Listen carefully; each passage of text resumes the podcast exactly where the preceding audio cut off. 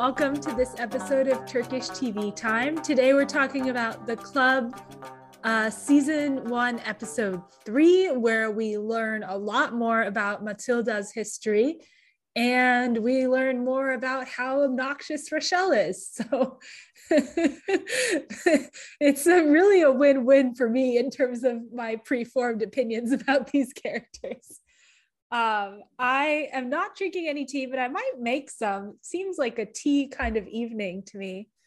Watching Sophia in her down jacket is making me feel cold, even though it's 80 degrees here. I mean, it's pretty darn cold.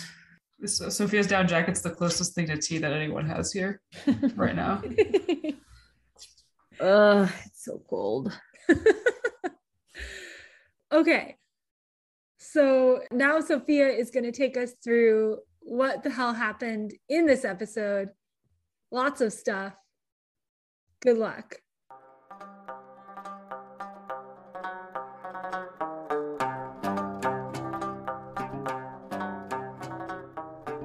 We start with Matilda and her lover, who we found out his name is Mumtaz, the previous episode. So his he's Muslim and she's Jewish. So we already know that's an issue to begin with. Um, so they're kissing by the pigeon coop and they have like this wonderful, I guess, relationship and they're looking at the horizon.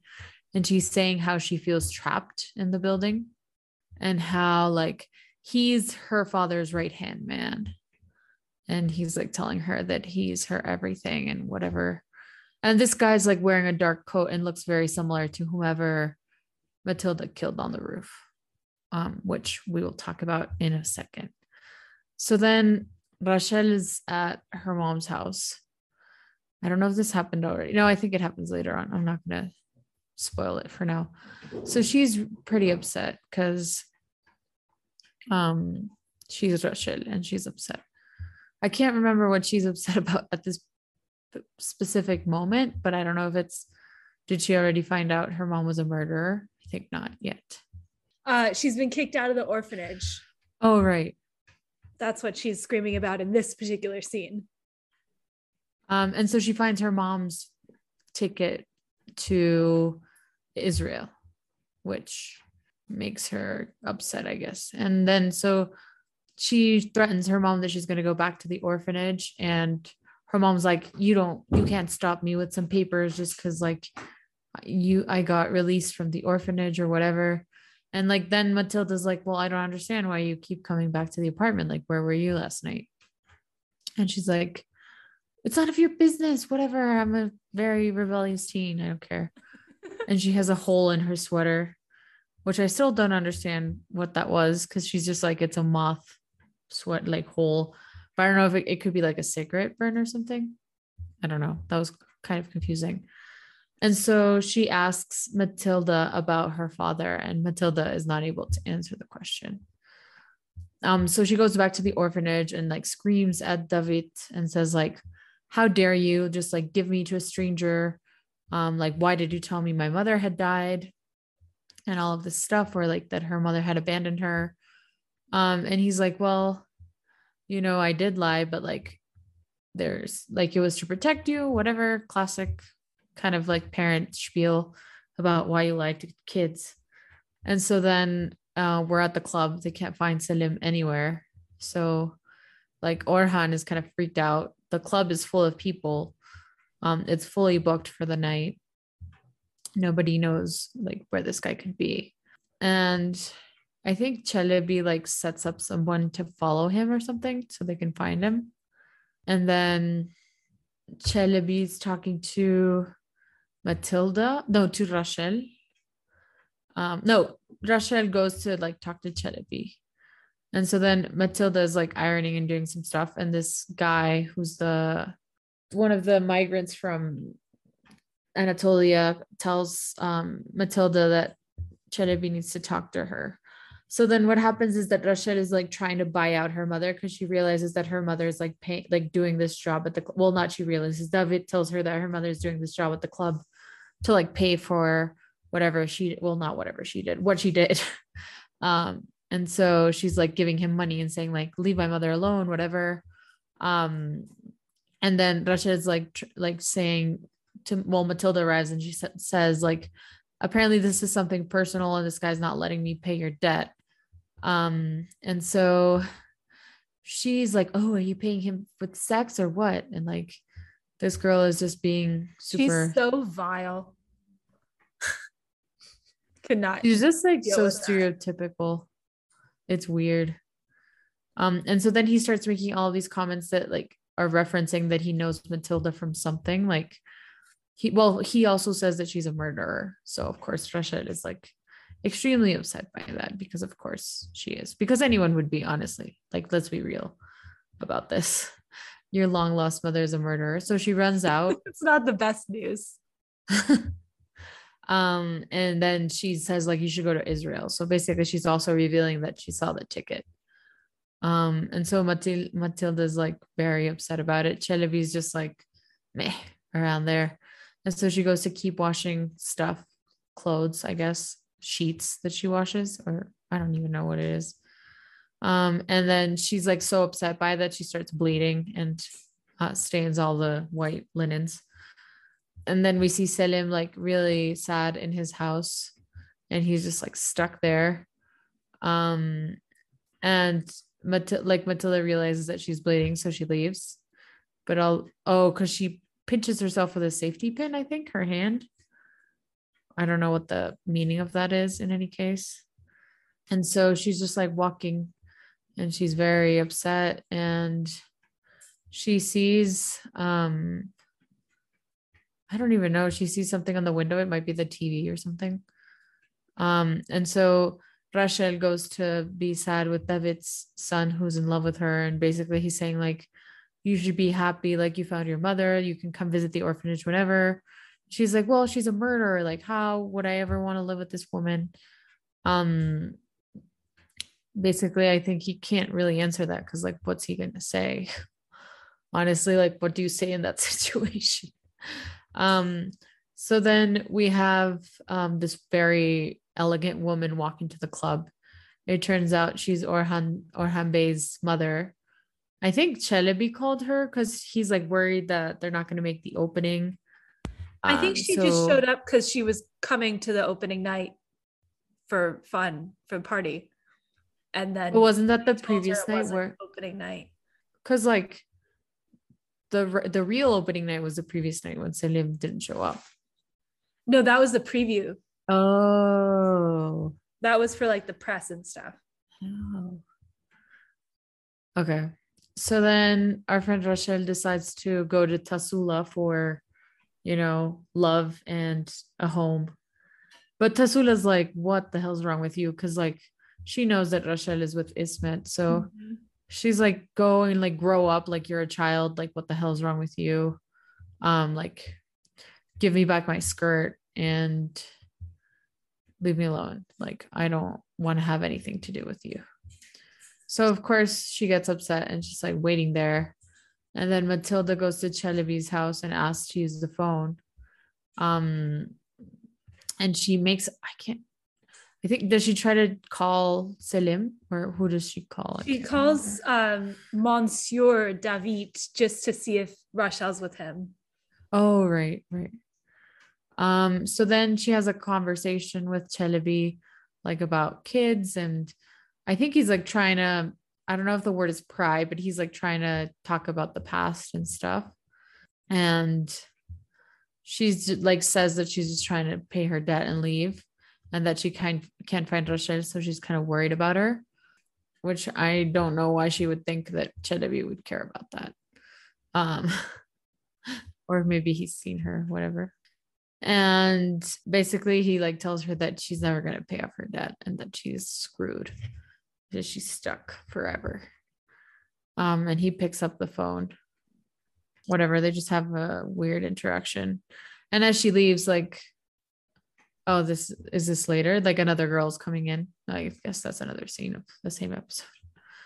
So she goes downstairs in this building and she goes to her home and she finds Rachel there who she's like doing dividing up the room into two sides um but she's like very she's like more calm because now she found her and so they both she she forces her to leave um and she takes her to the ASEO building and she says like this is where I was born. Like this was my life. Um the window on the second floor was like my room. And you know I I had a really happy life with my brother and my dad except for my mom who died when I was your age. But then they issued a wealth tax and they took my father and my brother to a work camp. Um, because someone reported them for allegedly not paying the fee, even though they paid the fee. Um, and they both died at the work camp. And so she was left alone at 16. She went upstairs to the, what is it, like the rooftop of the building where the pigeons are. And she hears a conversation between two men. One of them is Mumtaz, and the other one is some guy who's paying him a ton of cash. Um, and it's he like the implication is that Mumtaz ratted out her dad as for not paying the wealth tax. Yep. Um, and so she killed him because he betrayed her family. I don't know. I think she doesn't tell her that he's her father, but she kills the guy because he like really made her family's life well, he made her life very miserable in several ways.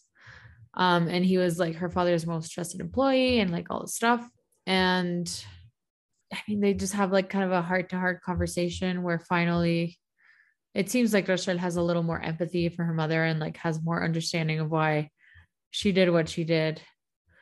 Um, so they leave the the ASEO building and then they have I don't know if it's breakfast the next the next day or dinner together, and they're just like enjoying a glass of something. And so Selim is still in his apartment, locked in, and Orhan, I think it's Orhan, finds him in his apartment, and's like, "Dude, like, get up, come on, like, you're gonna, you need to perform, and um, you need to." you know, get your shit together and um like just go and like come on, do your performance, whatever. I mean, I can't really remember the details of the conversation. I don't think it was that relevant. He gives him unless... a pep talk. That's basically it. Yeah. Well, and then our dear friend Rochelle finds like some lingerie in her mom's closet. Um, and of course has to wear it. And she draws the the like the pantyhose line on the back of her pantyhose which i don't get why she would do that if she, like if the i don't know. Yeah i didn't understand I, that either. I'm wondering if it's like a fancy brand thing or something. I think so but i think originally it was for the seams like because the like they had well of course oh, um, yeah, yeah, yeah. whatever those socks whatever they're called pantyhose had the seams there um, but then it became like a trendy thing i think. I read something about it sometime but i can't remember now. Um but she's really bad at drawing a straight line on the back of her leg which is understandable. But that would be so she, so she goes to the lux cinema where our friend peachy ismet parks his car to pick up fancy ladies. Um, and she's like all dressed up with her lipstick and she's looking older and I don't know what she did to her hair. Um, and so everyone's like, haha, well, apparently she wants to move into Pakistan at this point. And so they're going on a nice little date and they're going for a drive. Um, and Matilda's like much more relaxed, I think, because she finally like fixed things with um her with her daughter but she sees that Chelebi's like abusing this girl like like prostituting her out. So a girl she brought he brought from the country. So he's forcing her to go to certain places to like have sex with men i think. No right? he's forcing her to have sex with him. Right? That's the girl that she mm. saw coming into his apartment. No really? Yeah. Right? I don't know. I thought he because he it says like he's taking her to clip joint. Oh, um, that... he, I'm pretty sure. I'm, I'm pretty sure he's forcing her to have sex with him. I'm pretty Oh. sure Clip Joint is an abortion clinic, but I could be wrong. Oh, I don't oh know. God. But I I, don't think that- remember. I don't remember what was said in Turkish, but um, I would I would err on the side of Sammy's interpretation because he's a vile man. Yeah. so she's having a conversation with Tasula, who's there, and she's saying, like, you know, Rachel's lucky that she has a mother, even though her mother is kind of crappy. But basically, Rachel like finds a like needs to like she wants to help out this girl. She wants to free her from his claws. Um, in the meantime, our dear friend, um, uh, Rachel is in Pakize in the cab, and she finds like a note from Diana Foster or like an invitation. It's a yeah, it's like an invitation, and she's like super intrigued. They're on the cliff. I wonder where that cliff is because it looks like the Princess Islands, but I guess it's somewhere in Istanbul. Um, yeah, remember there aren't as many buildings back then. Yeah. so actually green in Istanbul. and so they're like in the car and you know having their little lovey-dovey romantic moments and how they're family now and whatever. And he's like well i mean i don't expect you don't you shouldn't expect like a perfect life because you know that i can't provide that for you. Um and uh, and and and then he says like you should go and, and see some other people. Like i'm not suitable for you. I'm gonna ruin your life. And she's like you know you're just like taking making decisions for me and i don't think that's necessary. Um so he's doing all these car metaphors which whatever. And she's like oh i just want to live whatever.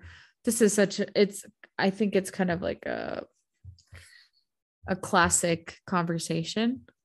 And so she kisses him and they have a nice little kiss and then it starts raining really hard and she gets out of the car i think to experience the rain like they did the first time they were together Mhm. and he like literally drives off which i did not funny. understand um and she's like what the fuck so she walks back really angry all wet and she sees him and of course her tights run um and she sees him like bringing out these like very fancy ladies with a ton of gifts from somewhere to his cab. And she's just like looking very sad and he makes eye contact with her um but just like keeps going and leaves and she's just like left alone and dejected. Um and then Selim comes back and he's making all these demands for his show. Um but it seems like he's finally you know getting it together. He's practicing they're all ready for the show. Um he gets angry because the guy who's dressing him like he wants matilda to dress him rather than whomever is dressing him. Um and Chelebi's like whatevs fine. Um so then matilda gets home and she sees peachy ismet. He's waiting for her outside and he's like oh you shouldn't lie to me like about where you live and all this stuff and like don't lie to me again. And so she's like oh if you kiss me like well i'll shut up whatever. And then matilda's coming out of the house and she hears a conversation and he she hears him calling her Aysel. so he know like she knows that she's putting up a front of her not being muslim. And matilda starts questioning her like who is this guy? Like uh you're young like this guy's gonna leave you like do you really want to commit yourself to this guy? And she gets really sad um and you know they have this kind of a conversation about love because she's like well you don't Rasha's like you don't love me to her mother. Um and they have a whole thing and then we go to the club opening where there's a ton of people and everyone's really excited and Selim gets some roses or candies or something and then think, again yeah, flowers. but they're in a box which is weird um Yeah. and then matilda um gives him the the road the thingies uh, mr and mrs Ka- kalafat olu and i don't know who they are but maybe they're his parents or some random people um and you know she's like giving him a pep talk, like you're gonna be have an amazing night. But she also sees um this girl that Chelebi is like kind of abusing again. And she tells her to meet she tells her to meet her back, backstage during the show. Um, and then Ismet and Rachel are driving around. The show begins. Um, it's a nice show about he sings about the stars and dreams and whatever. And Chelebi's just like watching in his suit. And in the meantime, um, Matilda gets this girl out and she gets her her ID so she can escape. Um, and then she takes her earrings off. I don't know why. I guess it's so she can get some money for it. Yeah, she Like, gives the money girl her fancy earrings so that she has some money. Yeah. Um, and then Rachel and Ismet are really stupid and they're playing a little game where she blindfold him, blindfolds him Yeah. while he's driving, which sounds like a really wonderful idea. Um, in the meantime, our friend Selim is doing an amazing performance in flying, and these idiots crash, but then the crash, I guess, want makes them want to have sex somehow. yeah. So they have sex in the car, it seems. Um, and the performance goes wonderfully. Um, where while Matilda looks at Chelebi's drawer in like a very concerned way. I don't know if she's like thinking about helping other girls or what. She so she found the photo. Oh, right. She found the photo where she's in the one of the Aseo shipping. Right. company. So she's like, what the hell? Yeah. And so then um after their wonderful little sex moment, um she's like, "Oh, don't worry, like I'm not to be like clingy with you." And then she confesses that she her name is Rachel and she's Jewish. Um and he slaps her. Which I don't entirely get. I guess it's cuz she lied again. But he like gets in the car and I think for a second time leaves her. Or we don't know because the episode. yeah, ends. he he leaves her again. Twice in one episode. God. Trash.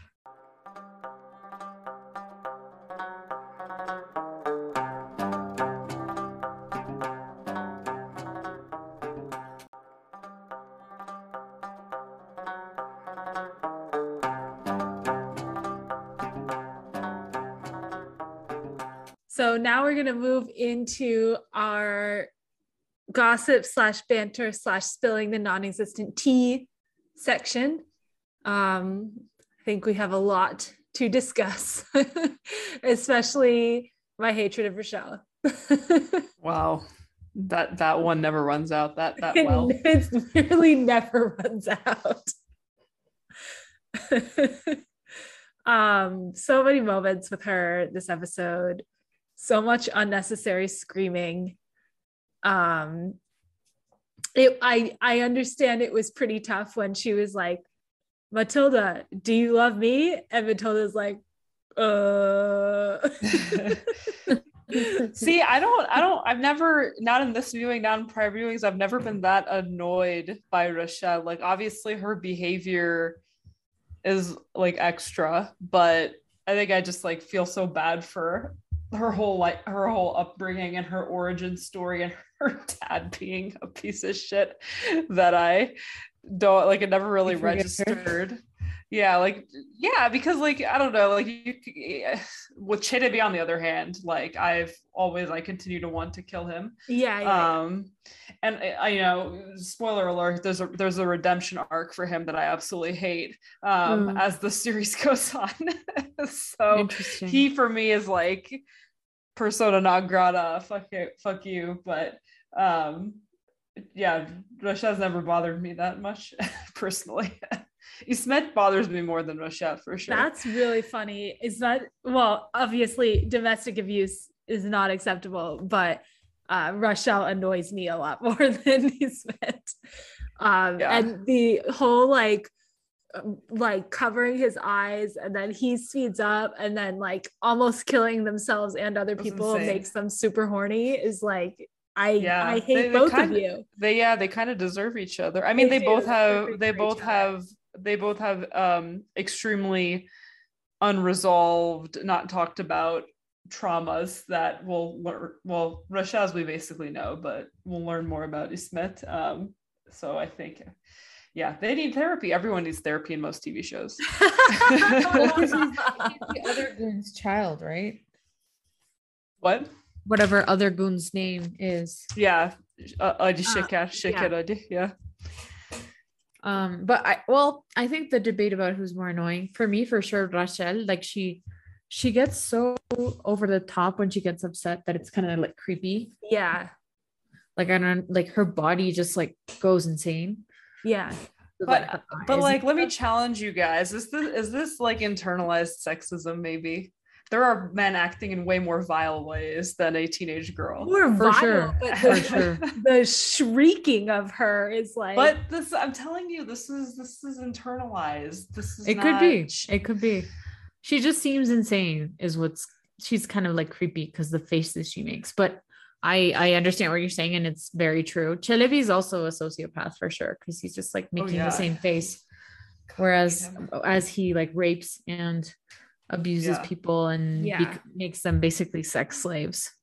Um that actor can't get a break. He's always playing evil people. He's actually he's actually like a cool guy, and he's also a musician. But he always gets cast in these like evil. he doesn't roles. even have that evil of a face, but yeah, I guess he's good at He's- playing evil. There, he's on this network historical drama right now, um, which is about um, um, Antakya um, slash Hatay in in southeastern Mhm. Turkey. It's it's basically if you know a map, if our listeners are aware of like the map of Turkey, it's like a little island that juts into where it really should be Syria, but it's Turkey.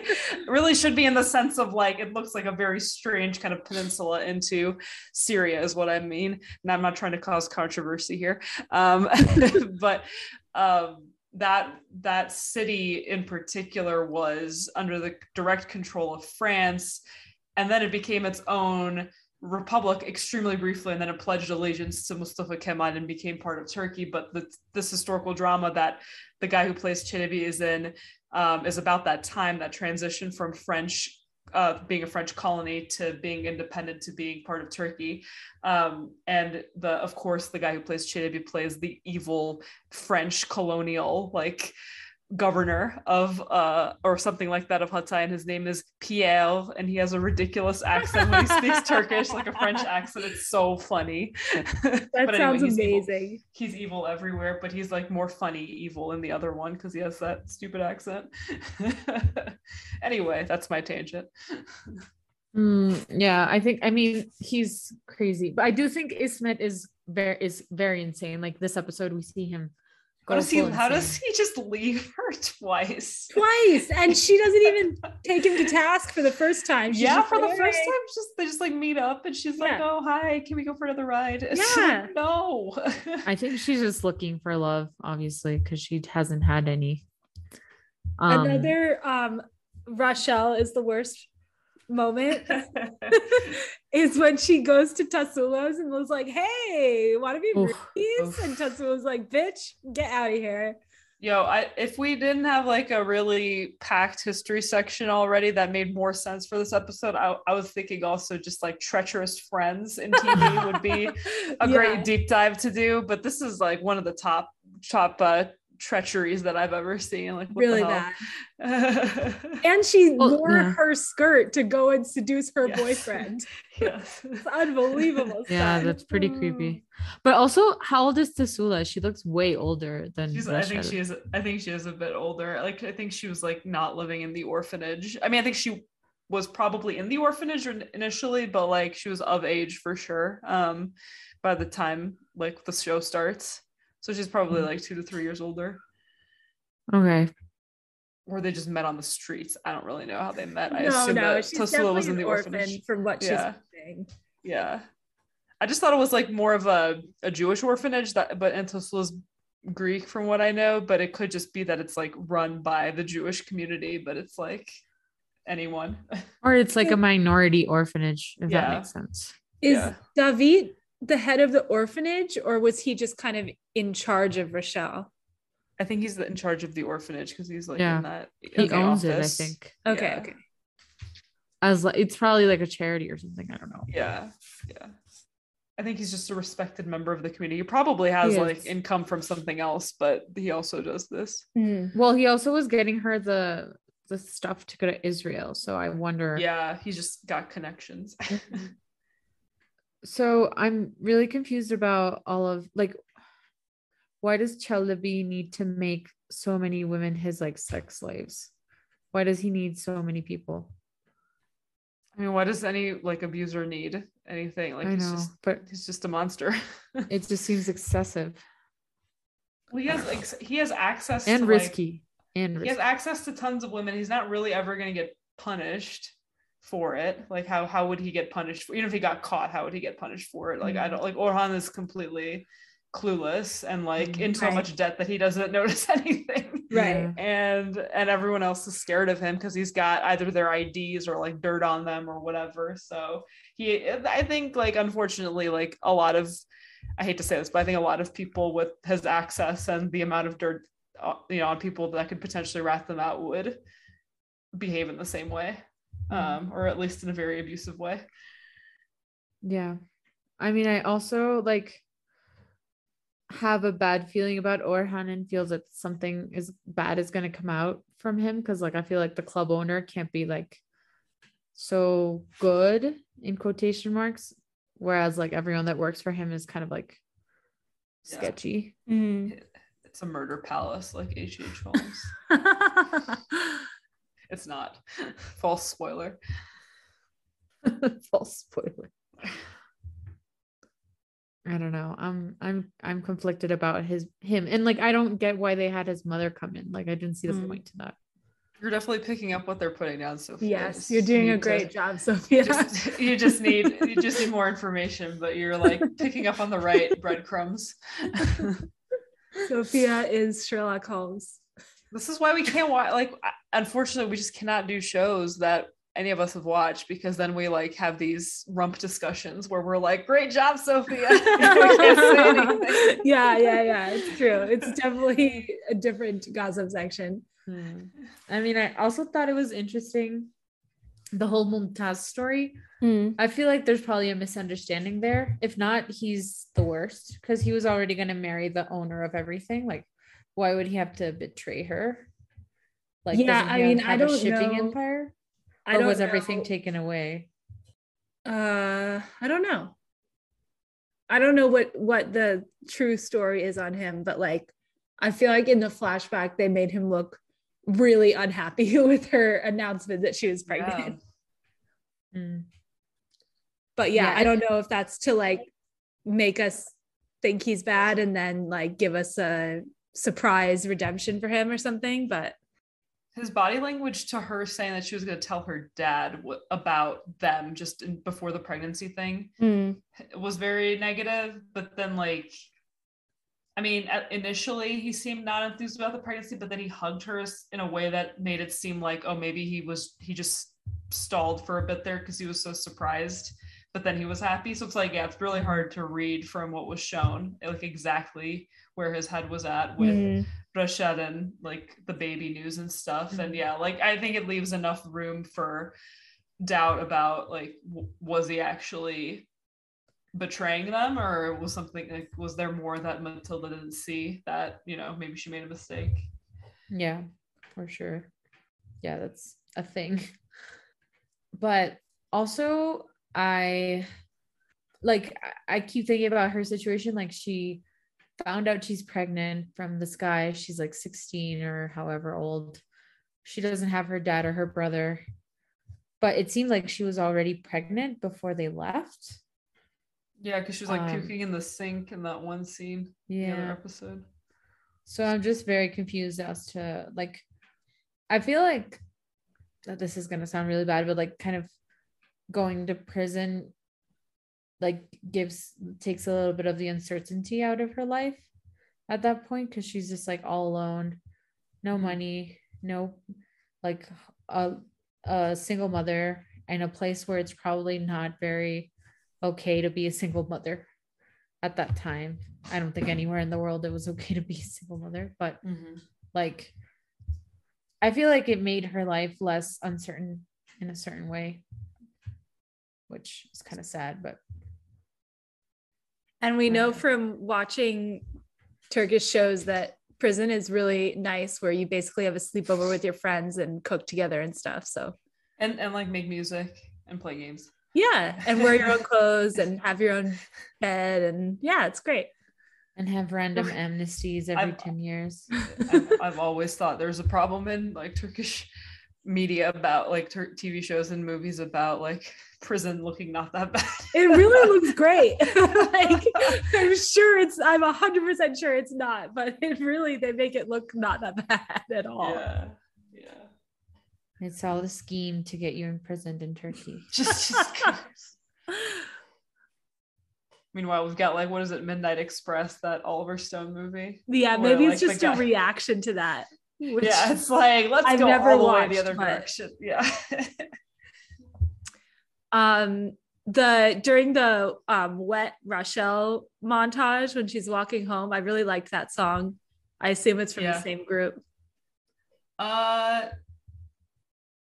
no. Wait, which one was that? The one where like um uh Matilda's also like walking out angrily after cutting her hand doing laundry or what montage? Uh yeah, it's after um Rochelle's walking home in the rain and it's in Ladino. Um it's like a woman and there's like a little bit of a man singing. Oh no, that's um that's not the same group. That's uh, Yasmin Levy. She is Israeli um with her roots in Turkey. Like uh, her family left Turkey. I don't know how long, how many generations before her. Um, but she sings in Ladino. She sings in Turkish. She sings in Hebrew. She sings in Arabic. She does all kinds of singing. Um, and gives concerts in Turkey and stuff too. She actually came to Durham a few years ago. I was in Poland, but I got my mom and grandma tickets, and she's the bomb. That's that's my Yasmin Levy side. That's side super bar. cool. No, I really Yeah. like the song, so I'm glad we got Yeah, to yeah. shout her out. Yes. I really liked that Selim stood up for Matilda, even though Chelebi was like, you know, you're hiring a murderer. Yeah, he was Like, just like get out of everyone deserves face. a second chance. Yeah. But I felt like he was, I don't know, he was like pushing his luck a little bit because he was asking for all these That's, things. they get used to it. That's all he does is push his luck. Oh, that kind of makes him into an annoying character. But big big baby Satan. Yeah, he's he's definitely not um he he definitely, you know, has his quirks, Selim, but I like the show. sure. yeah, the show's good. Yeah. I like that montage. I like the rehearsal montage. Yeah, really yeah. I love a rehearsal. I love any montage, but rehearsal montage was great. Rehe- rehearsal and training for like battle montages. Those- yeah, yeah. Or like sports movie montage. Sports movie. Or makeovers in my Or case. make- Oh, wow, makeover there's So many montage. genres Oh. of montage. We should probably do Montages are so great. On montages. it would be like a 36 hour deep dive history section. All right. Should we move on?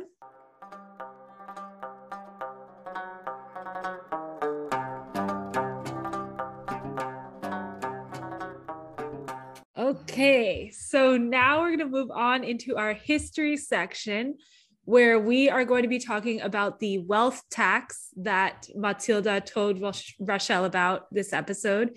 Um, and Ezgi has done some really good research about it. So I'm going to turn it over to her. Okay, thanks, Sammy. So I want to shout out first cite my source and shout out this um, uh, professor. Her name is Dilek Güven. Um, I so this book that I'm referencing is called the sixth and seventh September events or the events of sixth and seventh September in the context of the early Republican periods um, policies regarding minorities in Turkey. So that's my, uh, you know, on my feet translation of the of the Turkish title of this. Um, it's as far as I know, only available in the original German and, and in a Turkish translation. I don't think it exists in English, but if you do find if you do get a copy of the Turkish translation, at least in the back, there is a fairly lengthy, I think 20-ish pages in very small font, um, English language summary of the full um, book. And the book is actually uh, Professor Güven's um, doctor, doctoral thesis written in 2005 um, uh, for, for a university in Germany. So this is my source. I think from what I can tell, it's the one of the most authoritative, if not the most authoritative, recent uh, texts on the 1955 September 1955 Istanbul pogrom, which will we've talked about a, a tiny bit or already in this season of our show, and we'll unfortunately have to talk about it a lot more uh, as this show goes on, as as the club goes on. But this book itself also takes a really deep dive into the Ottoman and early Turkish Republican history that leads up to the 19th the events of 1955, the targeted attacks on minority businesses and individuals in minority communities in Istanbul and, and across Turkey, but especially Istanbul. Um, so the the wealth tax is a huge stepping stone toward this kind of climactic event, awful climactic event in 1955. But before we can even get to the wealth tax, there's a little bit more history that you all unfortunately have to listen to because it's very, I say unfortunately because it's not, none of it's good. Um, but it happened and it's not talked about very much. And actually, a good part of the first chapter of uh, Professor Güven's uh, thesis slash book is about how limited scholarship has been about all of this stuff. Very often, if it if it was described at all, in academic texts, it was described with the caveat of, well, this, you know, anti Semitism or anti minority sentiment was imposed upon Turkish society by foreigners. It's not a Turkish thing. It's like, you know, a, kind of like a virus that came from outside. So, kind of bizarre uh, revisionism there. Um, but her, she has she has no revisionism. She just kind of tells it like it is. And her central thesis is all about the emergence of quote unquote Turkish identity um, following the collapse of a multi ethnic state or empire, which was the Ottoman Empire. So, um, yeah, the Ottoman Empire, as we've talked about before on the show, uh, lasted hundreds of years, multi ethnic state. Toward in its last century, nationalism and movements for national sovereignty among the various ethnic groups that were starting to think of themselves as ethnic groups sprung up. So initially, for example, Greece became an independent nation defined by Greek identity in the 1820s. And really from that moment onward in Europe, this was this was the thing. It still is the thing. It, it, it didn't exist before the 1800s really, but this national, this tendency to think of yourself as part of a nation um, with a unique, you know, whether it be linguistic identity or religious identity or both, um, came to be in the 1800s. So you, you got Greece, you got Serbia, you got Romania, you got all these different former Ottoman lands, quote unquote, awakening. And it's spreading into Ottoman territory. That was Ottoman, still Ottoman territory at the time. So in the 1850s, you get this Tanzimat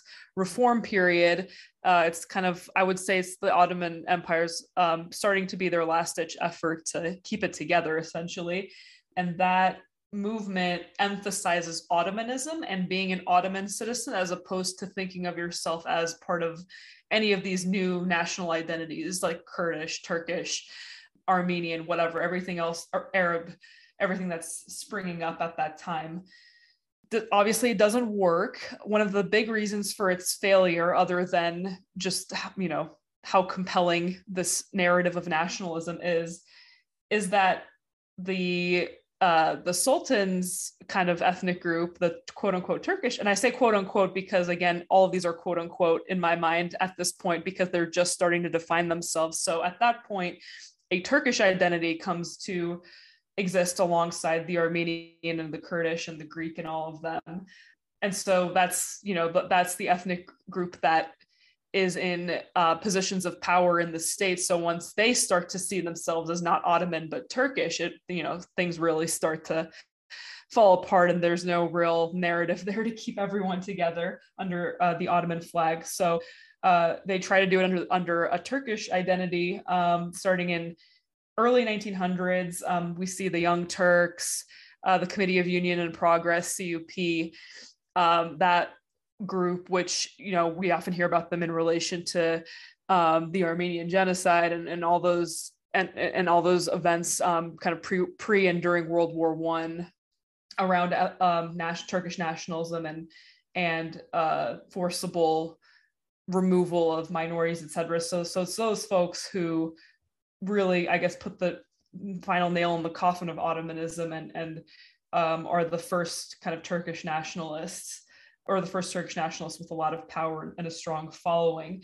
Their whole, you know, going back to the early 1900s, their resentment was over the fact that there wasn't really a Turkish middle class economically. There was um, a, a huge presence of foreigners, and I mean like truly foreigners, like citizens of other countries in Europe, not Ottoman citizens who were living and thriving throughout the Ottoman Empire through capitulations. As the Ottoman state weakened, it lost control over its far flung territories. It had to start to make compromises with the, the, other European powers, essentially. Hey, you know, Mr. Russian guy, you can move into uh, Istanbul and we'll give you this nice property and you you won't be taxed as long as you, you know, are bringing in business and not starting a your government isn't starting a war. Um, those kinds of or with germans with the english and french. So you've got all kinds of legitimate foreigners living within the borders of the ottoman empire and reaping massive profits not being taxed. This is causing resentment among ottoman citizens and especially again these nascent turkish nationalists who see themselves as hey we're the we're we are like the sons of Osman. We are Turkish, like truly Turkish, and how dare these you know foreigners exploit us like this? So that's that's factor number one. Factor number two are the people who aren't actually foreigners, people who are true and full full-fledged Ottoman citizens who've been in the Ottoman Empire for generations who are not Turkish speaking and who are not Muslim. So those are our what I'll I'll just call minorities throughout the rest of this segment um, you, you, know your your Armenian uh, Christians, Greek Orthodox, Jewish, um, Sephardic speaking Jews, etc. Those folks are also part of a, a robust middle class that is not Turkish speaking and not Muslim. And they are lumped, unfortunately, into the same kind of mental category as the legitimate foreigners who are very exploitative I wouldn't say the the minorities. There's no nothing in my reading that suggests that they were actually like exploitative. I mean, they were just making money off of commerce and kind of minding their own business. They just, you know, had been in such roles for a long time. Um, as I've said in a prior segment this season, you know, Istanbul's always been a major port city, and a lot of these folks came from whether it be Italy or or other parts of the Mediterranean. Um, hundreds of years before. So they've just been there, you know, doing well for themselves for a while. Uh, but they get lumped in with the quote unquote foreigners just because their first language isn't Turkish and they're not Muslim. So the capitulations to foreigners end in 1914 with the start of World War One. Ottoman Empire obviously is dismembered in World War One, and what's left is the Republic of Turkey um, with basically its current borders the Treaty of Lausanne is negotiated in 1923 with the um, Allied powers. Uh, so, so the Ottoman Empire was part of the Axis in World War One. Um, the Allies, Allied powers occupied Istanbul until the Lausanne Treaty was signed. Then they left um, after the Turkish War for Independence, um, led by Mustafa Kemal Atatürk as part of their agreement to leave, there were a few things I want to call out. So there was a citizenship law that basically the Lausanne Treaty paved the way to uh, the Turkish um, Grand, Grand National Assembly introducing and accepting. That citizenship law conferred citizenship on everyone in, in Turkey, all citizens, all people in Turkey um, who were, I guess, born you know to I'm not sure exactly sure of the criteria, like the full-fledged foreigners who were citizens, citizens of like European countries who were just like living there during the occupation of Istanbul obviously weren't citizens, but like the folks who were born in Istanbul who, regardless of minority status or not, or language or whatever, they were all given Turkish citizenship. and then the Lausanne Treaty also had a clause related to that um, that said that minorities could not be persecuted in because they because you know the whole kind of excuse for for example Greece coming in and trying to take the whole Aegean coast of what's now Turkey was to protect uh, the Greek min- Greek minority in those cities. So like to remove any kind of justification for occupation, it was agreed to that minorities would be equally protected under the law. They're all citizens, etc. And the government's official line, of course, in the future was that there was no discrimination, nothing would be tolerated by the state. So really any kind of discriminatory policies that we're going to talk about were pretty pretty sneaky. Like there was no kind of official communication saying this is what we're going to do and we're like we're happy to do it. This is our policy. It was all sort of done through uh, secret directives and, and word of mouth with nationalists kind of like on the ground let's say also worth noting in the early 1920s massive population exchange with greece greek speaking or not even greek speaking Orthodox Christians, Greek Orthodox Christians in the Republic of Turkey were sent to Greece, and Muslims in Greece were sent to Turkey. I redacted my thing about language a second ago because they often didn't speak the language of the place they were sent to, and it was a very traumatic experience.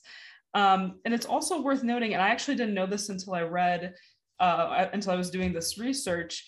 I'd always assumed that like Istanbul just had currently still has like basically the entire Jewish population, the entire Armenian population because and the Greek population because it's a big city um, and everyone immigrated and you know it makes sense that like statistically anyone left would be in the big population center. Um, uh, the the reality is that the minorities lived all across Anatolia um, up until the 1920s when the state essentially made them move to Istanbul, um, made them leave Anatolia, made them leave uh, Thrace. In the case of the the Jewish minority, there um, was was a few. I wouldn't say it was a hundred thousand. It was a few tens of thousands of Jews living in Thrace, so like Edirne, you know, west of Istanbul, near the Greek border. They were all told to move to Istanbul, and I think it was basically because the government didn't trust them, continued to not trust them in the interwar period, um, thinking that their loyalties would lie out lay elsewhere, and um, they kind of needed to have their to, to, be kept an eye on. And also a big part of the nationalization project across um, the new republic of turkey was in kind of the heartland so to speak so standardizing the turkish that was spoken and making sure everyone was speaking only turkish it just made it much easier if uh, the minorities were contained in istanbul um, so as a fore, foreshadowing of the wealth tax, there was a national Turkish commerce unit union set up in the early, again, the early 1920s that started buying up minority owned businesses, mostly in Istanbul, um, under veiled threats and coercion. Um, and that it was again very, like I said, sneaky kind of under the table. They didn't like claim, I mean, they claimed a decent number of businesses, but it wasn't, it wasn't to the level of the um, kind of the plunder of the wealth tax, but it foreshadowed those intentions again, going back to wanting to set up a uh, Muslim Turkish speaking middle class in this newly defined nation. Um, other interesting and depressing tidbits minorities couldn't serve as bureaucrats in the Turkish government um, until 1965, even though, again, they, under the 1924 citizenship law had the full rights and privileges of all citizens. In practice, this wasn't the case. They also weren't allowed to have weapons in the military. They were only allowed to like build roads and buildings and stuff. They weren't given guns. Um, but the irony is that I mentioned the forcible migration of Jews in Thrace. Um, that was in 1941. And the way they were moved was via a surprise military draft that sent them to work camps for a little under a year and then they were basically told they could only live in Istanbul from then on. So it was a bizarre, horrible kind of short episode of um, again a forced a forced moving of a group of of minorities. There was also a concerted effort in the late 1920s, early 30s throughout the 30s to um, erase non-Turkish languages, and that includes those spoken by Muslim minorities like the Kurds, the Laz, the Circassians. The, the you know part all this is kind of going hand in hand with the Sun language theory, which postulated that all of the world's languages come from Turkish. It's been debunked, obviously. It's a pseudo pseudoscience. Um, it's been determined uh, fairly quickly. I think that was determined. Um, for, there was a forced the, the Turkish language education was mandatory in public schools.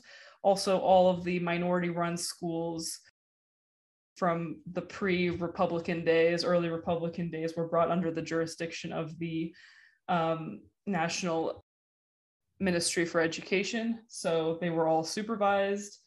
Their staff were replaced by ethnic Turkish, quote unquote, ethnic Turkish teachers. So first language Turkish, Muslim teachers.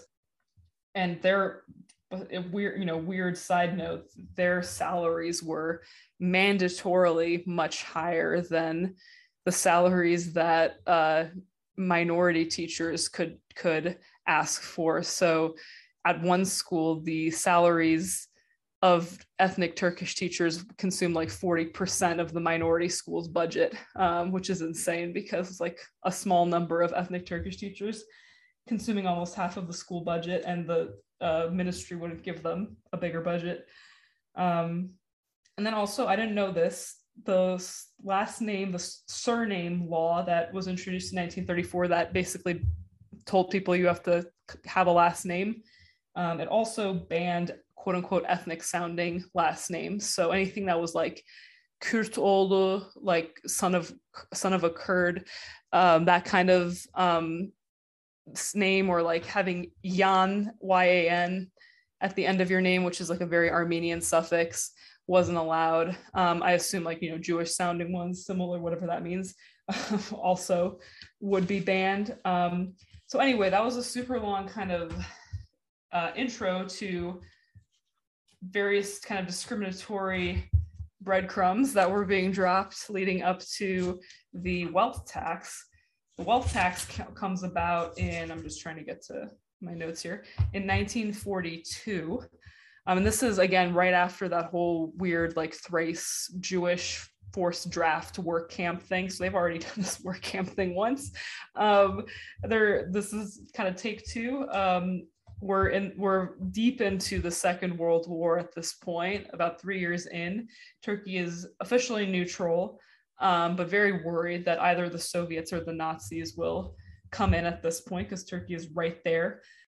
It's they're dealing with um, out of control inflation um, you know the economy is everyone is super tense about the possibility of war and the minorities were never considered trustworthy members of society. So, kind of, you know, keeping an eye on them, quote unquote. Um, so, using all of this as an excuse, the Grand National Assembly decides that in order to stabilize the economy in this time of war and, uncer- and uncertainty, they are going to impose a wealth tax across the population. Of course, it's not across the population, it's across the minority the min- minorities in the population. And there's a whole um, elaborate and very messed up kind of tier system of like which what percent of your wealth do you have to pay um, of your perceived income let's say do you have to pay if you're greek orthodox if you're armenian christian if you're jewish um, or if you're muslim turkish and the Muslim Turkish one, spoiler alert, is like barely any tax, and then everyone else has to pay like basically more money than they actually have. Um, I say more money than they actually have because again, it was based on your your tax bill was based on the tax um, collectors or the tax bureaucrats perception of what your businesses real estate etc were worth so they would literally like walk by you know looking like they were just like a normal customer or like a normal person on the street they would walk by a business and note oh well you know xyz's hat store looks like it would make about 500000 lira a year um, and then on that basis they would get a tax bill for X hundreds of thousands of lira, um, even if the store was only making like a fifth of what the estimate was. They didn't care what the reality was, and you couldn't appeal the bill. Like what you got charged was what you had to pay, and you had two weeks to pay it. Um, if you didn't pay it, the the threat was that you were gonna get sent to a work camp called Ash near Aşkale, which is refer is referenced in our in, in the club. Um, it's near Erzurum. Um, and sure enough, uh, people were sent to Aşkale. The numbers are uh, about about 1,200, a little over 1,200 people were sent to work camps, even though there was an um, an age maximum of 55 years to be sent there. So you wouldn't be sent if you're older than 55. There were people documented who were 75 to 80 years old who were uh, sent to the work camp where they had to work for two liras a day, um, with one lira going toward paying off the tax bill that they weren't able to pay themselves before getting arrested. Under those conditions, some people would have to be in the work camp for 250 years to pay off their debt um, or, or ridiculous periods of time like that. Um, it's estimated that 21 people died in in the work camps. I don't know that the art this book doesn't mention like the reliability of that number, like whether it would actually be much higher or if it's about accurate. Um, so I'm hoping that means it's accurate and there wasn't further loss of life, um, but it's not not super clear to me. The minorities were obviously terrorized by this. This was deeply traumatic, unsurprisingly. The press was just rabid. They were super they were blaring about how you know the minorities were hoarding away money that could help turkey overcome its difficult economic period and help it you know help its security in this time of global war implying that um, the minorities were very happy and greedily exploiting um, innocent hardworking you know normal turks quote unquote normal turks. So the atmosphere was one of like a, an ethnic Turk would be like very ha- very happy with what was going on because like they were being told in every every medium that they would encounter that this this was a dangerous group of people who needed to you know their wealth needed to be redirected to the right places again air quotes right places um of course the this was completely illegal by the terms of the Lausanne Treaty. Um, they weren't allowed, you know, the state was not allowed to discriminate against minorities. This was blatantly discriminatory. And folks, you know, civilians outside of Turkey, foreigners who were who were hearing about this were disturbed and were talking about it, but it wasn't enough to get the attention of outside powers because everyone was in the middle of World War II um, and not interested in introducing kind of a new thing to the list or a new front or anything. So neutral Turkey was kind of good with everyone. Um, they didn't want to poke the bear. One interesting thing that I learned from the book that I didn't see elsewhere was that uh, Cyrus or Cyprus, they, they wrote Cyprus here. I'm thinking his name wasn't Cyprus. Anyway, uh, Sulzberger, the man who was the publisher for, of the New York Times, I think the New York Times is still in the Sulzberger family's hands, um, or until very recently it was. He actually used to summer in Turkey. And, and in 1943, he heard about the work camps and he heard about this grossly discriminatory tax. Um, and he wrote an op ed that he published in his own newspaper. And that caused such an uproar in the US and across the press in the US and then internationally that essentially the Turkish government was shamed into dropping the wealth tax. And that was a huge reason for dropping. It literally dropped, they literally got rid of it four days after the article ran. Wow, so that's wild. Can, yeah, you can draw kind of a straight line to that op-ed and and the outrage um, and the wealth tax going away and the work camps being shut down, people being, you know, liberated from them. Um, overall, I, I know Wikipedia has a slightly different number, but I, I think I think it's safe to say um, that the number the uh, the the lira figure of the money confiscated as a result of this tax was 300 ish million lira and this was at a time when the lira and dollar were pretty much toe to toe. So right nowadays, inflation and and and forex and stuff is insane, and that you know it's not one to one in terms of dollars and liras, but back then it was. It was about 315 million lira according to to this book, and 280 million of those liras came from minorities, and the rest came from, I guess, ethnic Turks um, who were taxed a tiny bit. Let me see. Oh, so I, as I mentioned, deeply traumatized minorities means more more um, emigration out of Turkey.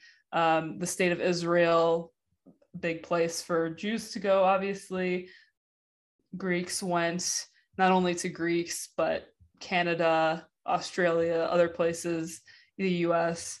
Um, uh, let me see what else think that's pretty much i mean there i could go into more detail about any of the points i made but that was already a lot so yes i'll stop. That was great. Thank you. Yeah that was very very interesting. I wish we could have a class with you Ezgi. yeah. I completely vandalized this book. I like wrote all over it. Sorry professor. But yes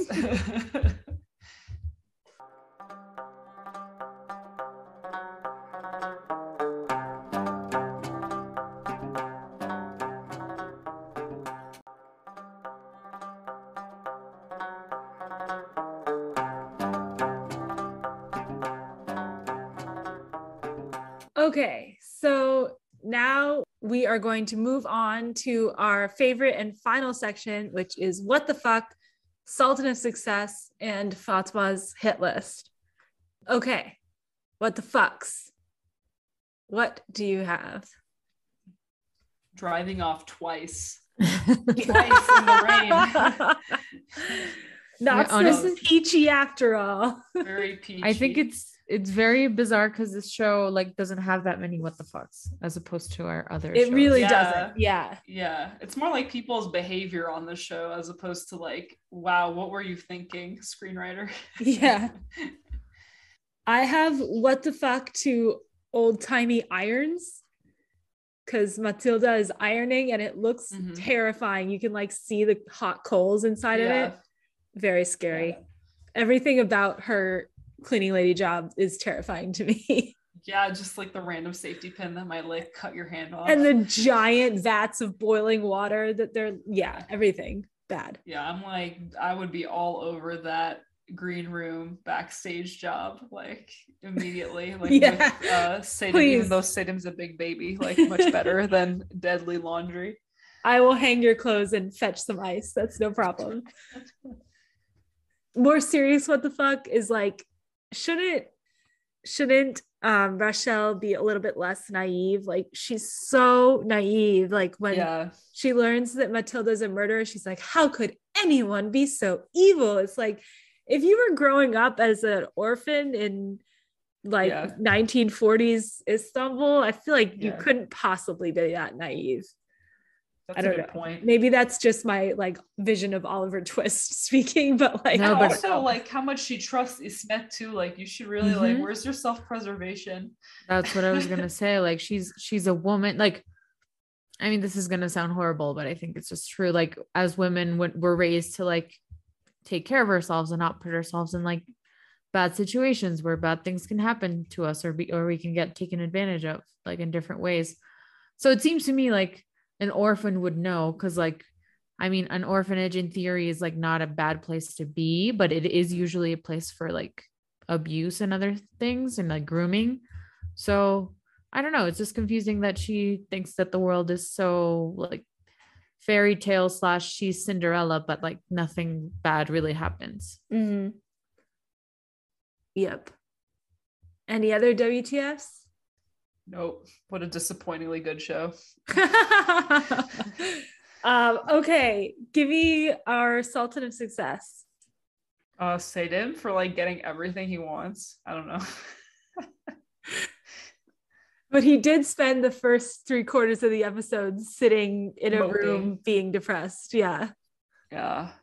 I was gonna nominate Orhan because he got he has a very successful show in his club. He was able to have opening night. He gave Selim the pep talk that made it happen. Okay. Um, he's on top of the world. But I also liked Matilda this episode fucking with Chelebi. That's one of my favorite things that she does. So I don't know. Yeah, I don't really have a Sultan of Success. I have a candidate for Fatma's hit list, but I think we all have the same one. Yeah. Fatma's hit list in this show is so easy. uh, but who's our Sultan of Success? I like Orhan. Yeah, Okay. okay. Give it it's to fine. Yeah. Okay, cool. Fatma's hit list. Who do you have in mind, Matt. Sophia? Is It's Matt? obvious. Obviously. Oh, I was no, gonna- I it's was- I was- Chelebi. Yeah, I was surprised that you were both like, "Oh, duh, it's, it can only be one person." Because I'm like, I can see, I can see like multiple people. I was doing like, this. oh, duh, it's Chelebi. And Sophia's like, oh, duh, it's Ismet. I mean, but Chela, w- I thought you both were gonna be like, "Oh, duh, it's Rashad." so at least you didn't say her. I mean, for me personally, it's Rochelle, Yeah. but Yeah, I, I think Chelebi's worse than Ismet, but Ismet was pretty bad this I mean, he's too. he's he's worse, but in this episode, like in terms of explicit things that happened, yeah. well, actually, I mean, he didn't actually rape someone in the episode, which oh wow, what a, what is high a bar great he's up from the previous episode. no, I do agree. Like, uh, we gave it to Chelebi last episode, so we could can- branch out and give it to Ismet Yeah. this episode. I'm sure Chelebi will come back for his crown. Yeah. yeah. He, he'll be mad by episode four. He needs. he, he's gonna want it back. All right. Well, thank you all so much for listening. Congratulations to our Sultan of Success, Orhan, and watch out to Ismet, but also to Chelebi. Fatma is still coming for both of you. None of you didn't get a reprieve. Like, you should still be worried. Uh, next time, we're talking about the club episode four, and we'll talk to you guys next time.